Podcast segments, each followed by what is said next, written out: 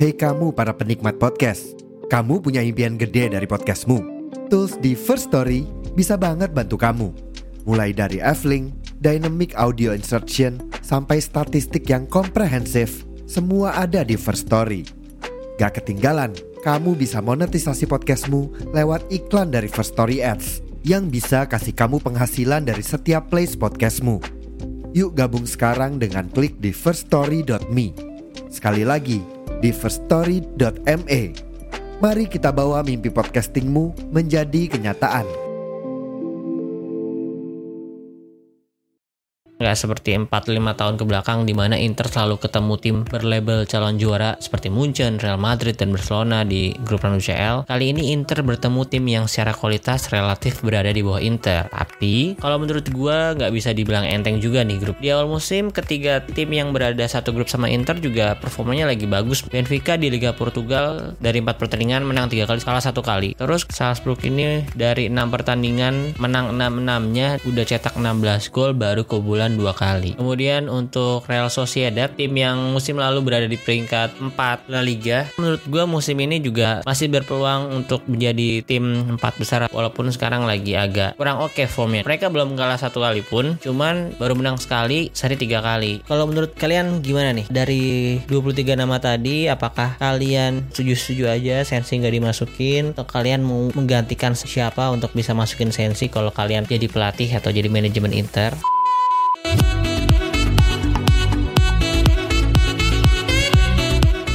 Halo, selamat pagi, siang, sore, dan malam. Kembali lagi di Interisme Podcast, podcast yang membahas berita-berita seputar Inter yang dibawakan secara monolog oleh gua Aldi, seorang interista yang lahir tahun 90-an. Apa kabar teman-teman semua? Sorry baru ngetek episode baru lagi nih karena minggu kemarin gua sedang tidak bisa karena lagi menghadiri acara tahunan yang selalu gua datengin ya tiap tahun. yaitu Synchronize Fest. Mungkin buat yang belum tahu, Synchronize Fest adalah festival musik, acara festival musik yang diadakannya biasanya tiga hari ya, Jumat, Sabtu, Minggu. Jadi di hari itu gue nggak bisa ngetek dan nggak bisa ngedit juga. Tapi gue tetap nonton Inter kemarin. Inter kan mainnya hari Minggu malam tuh jam 2 3.30. Nah gue masih di sana dan ya cukup kesulitan juga nyari sinyal Telkomsel di sana ya karena rame banget. Ya gue agak agak melipir-melipir dikit menjauhi keramaian. Akhirnya bisa juga walaupun masih agak ngadet-ngadet juga video.com ya. Ya mungkin sedikit membahas review pertandingan kemarin lawan Fiorentina ya. Intinya menurut gua Inter bermain bagus memanfaatkan kelengahan Fiorentina ya karena mungkin Fiorentina juga nggak fit 100% main-mainnya. Dua hari sebelum melawan Inter hari Jumatnya mereka WCL qualifier melawan Rapid Vienna dan mereka menang dan lolos. Ya kongres juga buat mereka ya tim Italia nambah satu perwakilan lagi di Eropa. Nah, semoga bisa masuk final lagi tahun ini mereka. Ya kelihatan sih mereka banyak banget celah di belakang kemarin pertahanannya banyak banget celah terus faktor kelelahan menurut gue sangat berpengaruh. Inter memanfaatkan dengan memberikan high pressing yang konsisten di awal-awal pertandingan lah. 15 sampai 20 menit pertama high pressnya berjalan dengan baik. Ya terbukti akhirnya back Fiorentina mengeluarkan kesalahan. Bola dapat dipotong kalau nggak salah sama Martinez. Terus ya bola jadi mengarah ke Di Marco. Di Marco crossing ke Turam jadi gol pertama untuk Turham di Serie A dan bersama Inter. Yang pasti gue seneng satu gol kemarin bisa membangkitkan moral dan ya kelihatan udah cair banget dia sama teman-teman yang lainnya di Inter ya sama Lautaro udah banyak bercandanya uh, dia udah uh, yes impersonate banyak selebrasi pemain-pemain Inter ya. Pas ketika dia ngegolin dia selebrasinya Icardi. Gue nggak tahu itu impersonate apa emang selebrasi dia gitu yang uh, ada tangan di kupingnya. Terus ketika Lautaro Martinez golin dia impersonate Lukaku kayak nembak gitu ke arah Lautaro. Terus Lautaro langsung uh, menggoyangkan jari telunjuknya dia bilang jangan gak usah kayak gitu bro. Udah udah udah. Jangan lagi-lagi lu kayak gitu. Terus ketika diwawancara juga Lautaro juga gak mau membahas itu ya gak mau membahas selebrasinya Turam dan gak mau bahas Lukaku juga. Ya karena itu selebrasi yang identik sama Lukaku ketika Lukaku masih main di Inter. Musim kemarin masih kayak gitu. Hmm apalagi? Udah mungkin ya untuk pembahasan reviewnya. Intinya Inter bermain bagus uh, layak menang 4-0 bahkan sebenarnya bisa lebih. Shoot on targetnya itu 11 berarti ada 7 bola yang di save oleh si Christensen. Mungkin selain gol pertama juga assist pertama dari Cuadrado pemain uh, ya menurut gue cukup oke untuk beberapa pertandingan pertamanya dengan Inter walaupun kadang-kadang masih ada sedikit gocek-gocek yang nggak perlu. Tapi Inter butuh main yang ini main yang kayak gini bisa gocek-gocek. Dulu Inter punya Perisic di kiri sekarang Cuadrado di kanan. Kedua main ini BTW pernah cekek-cekekan enggak sih? Perisic yang nyekek Cuadrado waktu itu ya sering ada cekcok lah. Karena kan biasanya kan Cuadrado main di kanannya Juventus Perisic main di kiri. Sering banyak gesekan. Yang paling diingat mungkin ketika Cuadrado nyangkutin kakinya di Perisic sehingga Inter kena penalti dan Juventus menang pertandingan itu Inter ya pokoknya nggak nggak jadi Scudetto lah di musim itu di musim Conte. Mereka peringkat dua. Oke okay, next lanjut ya beberapa hari setelah pertandingan Inter melawan Fiorentina dilangsungkannya drawing Liga Champions 2023-2024 kalau nggak salah itu tanggal 31 Agustus jam 11 malam Seingat gue hari Kamis, ya betul. Seperti yang teman-teman udah tahu juga pasti Inter tergabung di grup D bersama Benfica yang menjadi pot 1, terus Salzburg, RB Salzburg yang dari pot 3 dan Real Sociedad yang dari pot 4. Ini kemarin gue juga sempet nge-tweet oh ya opini gue lah tentang drawingnya ini. Pokoknya nggak seperti 4-5 tahun ke belakang di mana Inter selalu ketemu tim berlabel calon juara seperti Munchen, Real Madrid dan Barcelona di grup UCL. Kali ini Inter bertemu tim-tim yang secara kualitas relatif berada di bawah Inter. Tapi kalau menurut gue nggak bisa dibilang enteng juga nih grup D. Di atas kertas memang Inter lebih baik di antara keempatnya. Misalkan diberi rate, menurut gue mungkin Inter 83 dan tim lain di range-nya dari 72 sampai 80 ya. Selisihnya nggak terlalu jauh. Jadi menurut gue masih ada kesempatan mereka bisa mengimbangi Inter. Tapi menurut gue imbang itu bukan chance-nya 25% semua tim untuk lolos ke grup selanjutnya kalau di grup D ya. Menurut gue sih Inter masih yang teratas.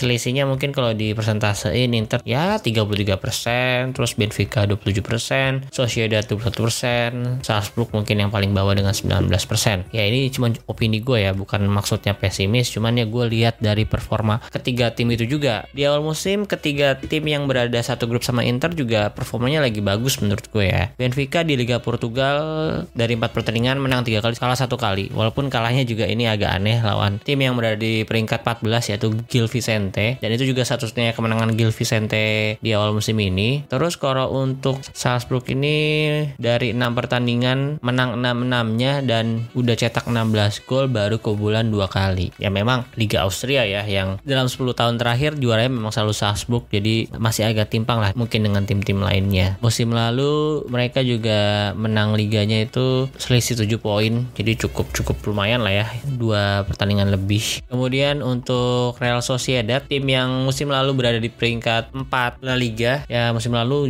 menurut gue Sociedad oke okay ya materi-materi pemainnya walaupun gue nggak nonton pertandingannya cuman gue lihat beberapa highlight sih. Gue cukup suka dengan materi-materi pemainnya. Ada Brian Mendes ada Mikel Oryazabal terus masih ada Takefusa Kubo juga. Dulu bahkan ada Odegaard. Ya ini tim yang sebenarnya seperti Bilbao juga ya berasal dari Bas. Tapi mereka nggak ngebas ngebas banget. Pemain lain yang masih banyak pemain di luar basnya. Menurut gue musim ini juga Sociedad masih berpeluang untuk menjadi tim empat besar atau enam besar ya. Walaupun sekarang lagi agak kurang oke okay formnya nih. Mereka belum kalah satu kali pun, cuman baru menang sekali, seri tiga kali. Jadi secara form masih belum oke. Okay. Mainnya musim ini juga mereka ketambahan Andre Silva ya, striker yang sebenarnya walaupun di Milan gagal tapi di klub uh, Frankfurt ya kalau nggak salah itu dia cukup oke. Okay. Terus dia kedatangan back kiri juga ada Kiran Tierney. Masih banyak main-main yang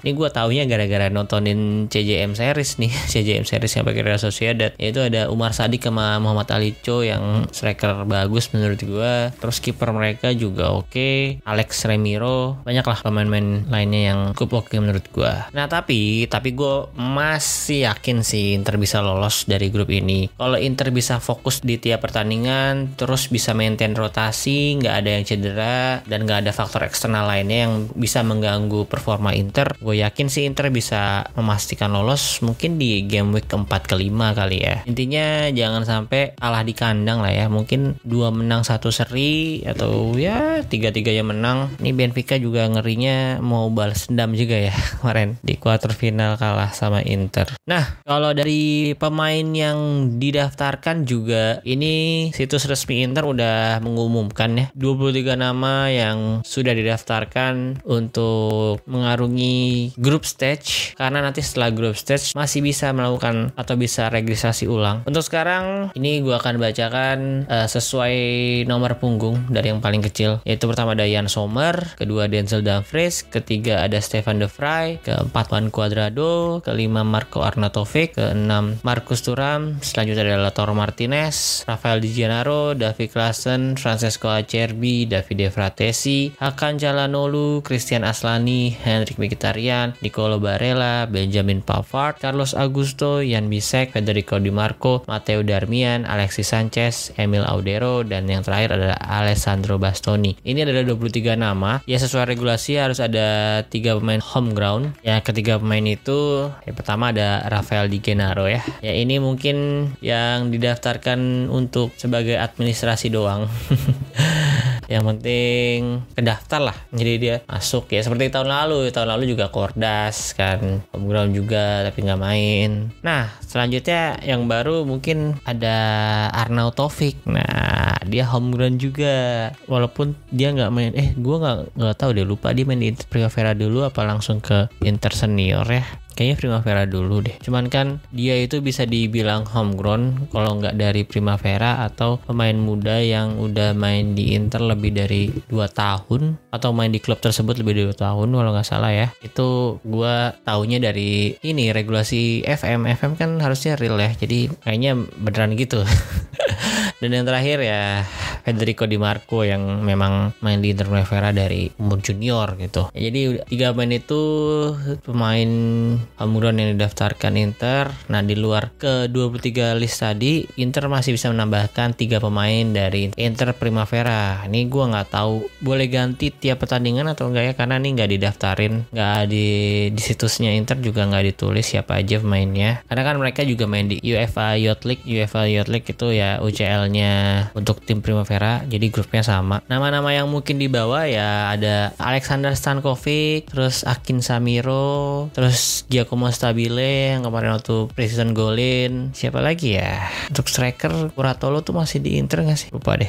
Mulatieri kan udah ke Sassuolo terus Carboni juga udah ke Monza. Ya pokoknya ya, mereka juga kecil kesempatan bisa dimainin sih. Mungkin kalau misalnya Inter udah ya, dipastikan lolos di Giornata atau game week keempat mungkin ada satu atau dua pemain yang bisa dipakai nanti dari Primavera ya. Karena Mattia Zanotti yang musim lalu Mattia Zanotti sama back satu lagi Fontana Rosa itu juga dia udah pindah klub. Ya di loan sih di loan dan waktu itu ke klubnya di Marco dulu kalau nggak salah FC Sion ya. Eh, gue lupa juga. Kayak dia gitu. Nah seperti yang kalian tahu juga di list yang gue bacakan tadi nggak ada nama Stefano Sensi karena ya nggak bisa mau gantiin siapa gitu. Sebenarnya kiper kan nggak penting ya. Kiper bawa tiga kiper tuh nggak penting menurut gue gue kalau main FIFA karir mode nggak pernah gue bawa tiga kiper ya penting dua kiper aja. Nah kecil kemungkinan juga dia main tapi karena kebetulan si Gennaro-nya ini homegrown juga ya mau nggak mau secara administrasi aja didaftarin. Terus Inter juga saat ini kan udah punya tujuh gelandang, ya tiga gelandang utamanya ya Barella, Calhanoglu, Mkhitaryan atau Fratesi, terus ada sisanya Aslani sama David Klaassen main Inter yang datang di menit-menit akhir deadline day kemarin. Ya, jadi kayaknya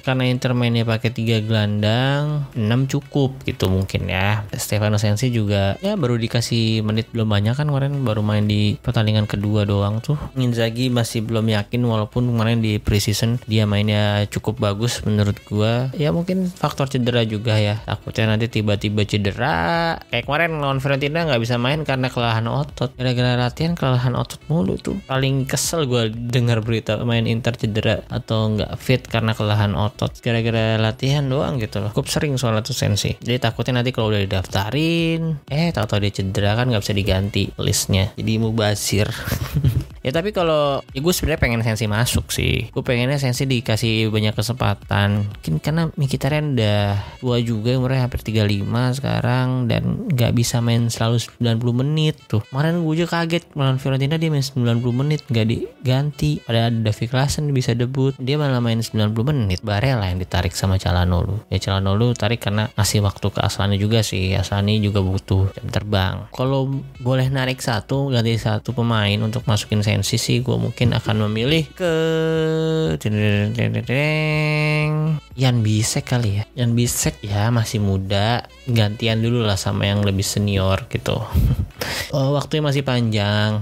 Mungkin Bisek bisa difokusin di Coppa Italia atau Serie A aja sebagai backup. Karena kan dia ya dengan datangnya Benjamin Pavard otomatis dia didapuk sebagai backupnya Bastoni. Nah Bastoni sebenarnya ya butuh istirahat juga sih. Tapi jarang banget Bastoni main gak 90 menit. Jadi kayaknya kesempatannya Bisek juga kecil sebenarnya kalau untuk jadi backup Bastoni. Dan kalaupun Bastoni butuh diganti sebenarnya bisa narik Federico Di Marco ke belakang gitu. Terus Carlos Augusto yang main di LWB kayak waktu zaman masih ada Perisic kan Di Marco main di LCB juga cukup bagus sebenarnya ya. Ya mungkin kalah di bola-bola atas aja. Cara speed dan defense lumayan oke okay gitu. Nah mungkin selanjutnya untuk jadwal Inter di UCL ya setelah derby Milan besok Inter akan langsung menghadapi Real Sociedad. Ini mainnya di kandang Sociedad ya di Anoeta Stadium pada tanggal 21 September jam 2 pagi. Nah ini kalau untuk teman-teman yang gak langganan video.com nontonnya di TV lokal doang kecil kemungkinan akan disiarkan. Karena nggak seperti grup-grup yang sebelumnya ya lawannya Bayern Munchen lawan Barcelona itu lawan Barcelona sih gue yakin pasti disiarin ini lawannya Benfica Real Sociedad sama Salzburg gue yakin gak ada yang disiarin nih Inter musim ini di TV lokal. Jadi buat teman-teman yang belum langganan video.com langganan lah ya. Murah kok kalau nggak salah. Ini gue pakai yang dari Telkomsel soalnya. Kalau yang itu gue nggak tahu harganya sama atau mungkin bisa lebih murah. Telkomsel itu yang platinum bisa di TV 55 ribu doang. Ya 55 mah murah ya 3 bulan itu. Jadi ayo kita biasakan nonton streaming yang legal. Karena sekarang untuk cari yang legal nggak sulit. Kecuali kalau nonton-nonton precision kayak kemarin tuh emang gak ada yang nyarin yang legal apalah kita maksain nonton yang ilegal. Nah ini kan udah ada yang legal seri A legal UCL legal Coppa Italia nih mungkin yang gua nggak tahu masih disiarin di TVRI apa enggak yang jelas kalau untuk UCL mari kita subscribe video.com video.com boleh nih masuk nih ke sponsor ayolah nah selanjutnya jadwal Inter itu ini sekarang udah mirroring ya jadwalnya UCL ya. Inter habis lawan Sociedad, lawan Benfica di kandang tanggal 4 Oktober, kemudian lawan Salzburg tanggal 24 Oktober. Nah, itu kan paruh musimnya UCL lah ya. Selanjutnya ini mirroring jadwalnya. Lawan Salzburg langsung tanggal 9, terus lawan Benfica tanggal 30 November, lawan Salzburg tanggal 9 November, terus lawan Benfica 30 November, lawan terakhir lawan Sociedad main di kandang 13 Desember. Jadi sekarang jadwalnya mirroring. Jadi ketemu tim 1 2 3 3 2 1. Dulu itu setahu gua 1 2 3 3 1 2. Jadi terakhirnya nggak mirroring. Jadwalnya cukup menguntungkan ya. Karena menurut gua tim yang terlemah di grup ini Salzburg sih. Walaupun di preseason kemarin Inter cukup kesulitan untuk menang ya. Walaupun akhir ujung-ujungnya menang 4-3. Itu juga mungkin ada sedikit faktor karena lapangan juga dan hujan deras. Tapi kalau dibandingkan Benfica sama Sociedad ya lebih berat Sociedad dan Benfica. Ya tahu sendiri di UCL kemarin bisa ngebobol Inter itu 4 atau 3 ya? 3 sama yang terakhir tuh ya. Nah itu wajib diwaspadai. Terus Sociedad juga yang tadi gue bilang banyak main-main yang potensial dan cukup bagus menurut gue Salzburg ya gue yakin masih bisa cukup menyulitkan juga sih. Tapi harusnya Inter bisa mengatasi itu. Pemain yang lagi Inter-Inter juga kan waktu itu kemarin yang si Gornado waktu itu dia stay di dia pemain lini tengah yang cukup mobile juga terus physical menurut gue bagus sih dia. Mungkin itu aja untuk pembahasan Inter di UCL musim ini menurut gue untuk group stage Inter mungkin masih sangat besar kesempatan untuk lolosnya. Bahkan bisa menjadi juara grup ya agar ketika kocokan 16 besarnya Inter bisa ketemu posisi dua yang relatif harusnya bisa lebih mudah. Kan tergantung kocokan juga. Ya semoga seperti tahun kemarin kocokan Inter bagus ketemu tim-tim yang ya levelnya di bawah. Inter lagi sehingga bisa masuk final lagi. Tapi ya kita nggak bisa mengharapkan itu juga. Kalau kita apa apesnya langsung ketemu Madrid gitu ternyata dia posisi dua kalah sama Napoli. Ya memang jadi ujian dan kalau misalnya belum menang berarti Inter belum sebagus itu di UCL harus kita akui lah tahun kemarin faktor lucknya besar. Musim ini sih kalau kita ya mungkin luck yang nggak sebagus musim kemarin, gue yakin Inter masih bisa lah sampai quarter final sampai 8 besar. Amin amin. Kalau misalnya bisa masuk final lagi dan juara, wah alhamdulillah banget itu mah. Kalau menurut kalian gimana nih? Dari 23 nama tadi, apakah kalian ada yang nggak setuju atau setuju-setuju aja Sensi nggak dimasukin atau kalian mau menggantikan siapa untuk bisa masukin Sensi kalau kalian jadi pelatih atau jadi manajemen Inter? Pertama itu satu dan kedua mungkin pertanyaan gue sejauh manakah Inter bisa melangkah di UCL musim 2023-2024. Nah, kalian bisa tulis jawaban kalian di komen. Kalau sekarang di Spotify udah bisa langsung komen tuh di reply. Ya pokoknya itu bisa kalian bisa nanya atau bisa kalian komen di situ sebenarnya. Atau yang mau komen di Twitter atau Instagram juga boleh. Mungkin terakhir sebelum mengakhiri episode ya karena sekarang lagi international break gue akan membacakan beberapa pemain Inter yang sedang mengemban tugas negaranya masing-masing ya. Untuk Italia dulu mungkin ada lima pemain cukup banyak ya. Sekarang ada Nicolo Barella, Alessandro Bastoni, Matteo Darmian, Federico Di Marco dan Davide Fratesi. Mereka akan bermain di Euro 2024 qualifier ya melawan North Macedonia dan Ukraine. Kemudian ada Christian Aslani yang main di timnas Albania, dia juga akan main di Euro qualifier melawan Ceko dan melawan Polonia. Polonia, Polonia ini negara ya? Aku taunya Polonia di daerah kosan gua nih. Otista Badara di Medan. Polonia Poland kali ya. Ba eh, oh, Itali orang Itali nyebut Polandia tuh Polonia mungkin ya. nah gue tau ya Polonia tuh kalau nggak Medan ya itu di Otista.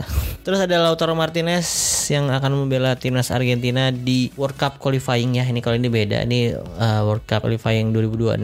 Dia akan melawan Ekuador dan Bolivia. Ini Lautaro Martinez harus menunjukkan kelasnya lagi sih di Argentina nih. Nggak boleh keganti sama si Julian Alvarez ya. Dan biasanya kalau di qualifier dia mainnya bagus Martinez. Selanjutnya ada Marco Arnautovic yang bermain untuk timnas Austria. Ini friendly satu friendly satu qualifier ya. Friendly lawan Moldova dan qualifier lawan Sweden. Next ada Alexis Sanchez. Dia akan main di World Cup qualifier juga melawan Uruguay dan melawan Kolombia. Selanjutnya ada main Kolombianya juga Juan Cuadrado ya. Main di qualifier World Cup juga melawan Venezuela dan melawan Chile. Nah, sekarang ada dua pemain Prancis yaitu ada Benjamin Pavard dan Marcus Thuram. Dia akan main di qualifier Euro melawan Irlandia dan friendly match lawan Jerman. Selanjutnya ada main Belanda yaitu Stefan de Vrij dan Denzel Dumfries. Ini David Klaassen nggak dipanggil, gue juga nggak tahu kenapa. Karena David Klaassen tuh ketika main di World Cup kemarin cukup oke okay menurut gue. Nyetak satu gol dua assist kalau nggak salah ya totalnya. Dan dia kan kalahnya juga sama Argentina sang juara. Itu pun kalahnya adu penalti. Belanda akan menghadapi Yunani dan Irlandia di babak Euro qualifier juga. Selanjutnya ada Jan Sommer, kiper yang akan bermain untuk timnas Swiss di Euro qualifier 2024. Dia akan melawan Kosovo dan Andorra. Next ada Calhanoglu yang bermain di Turki akan melawan Armenia di Euro qualifier dan melawan Jepang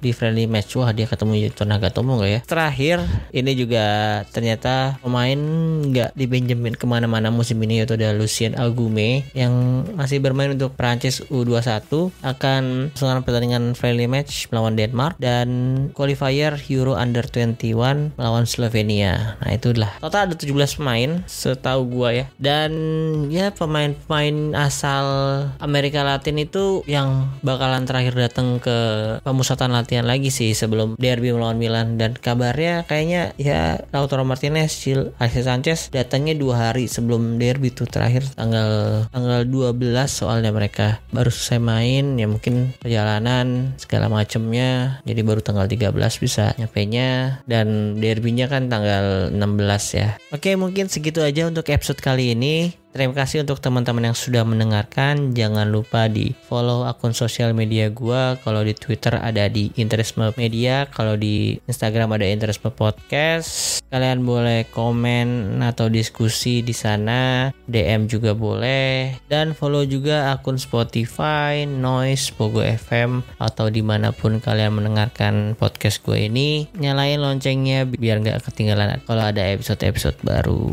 Sekali lagi terima kasih. Adi Fiderci Forza Inter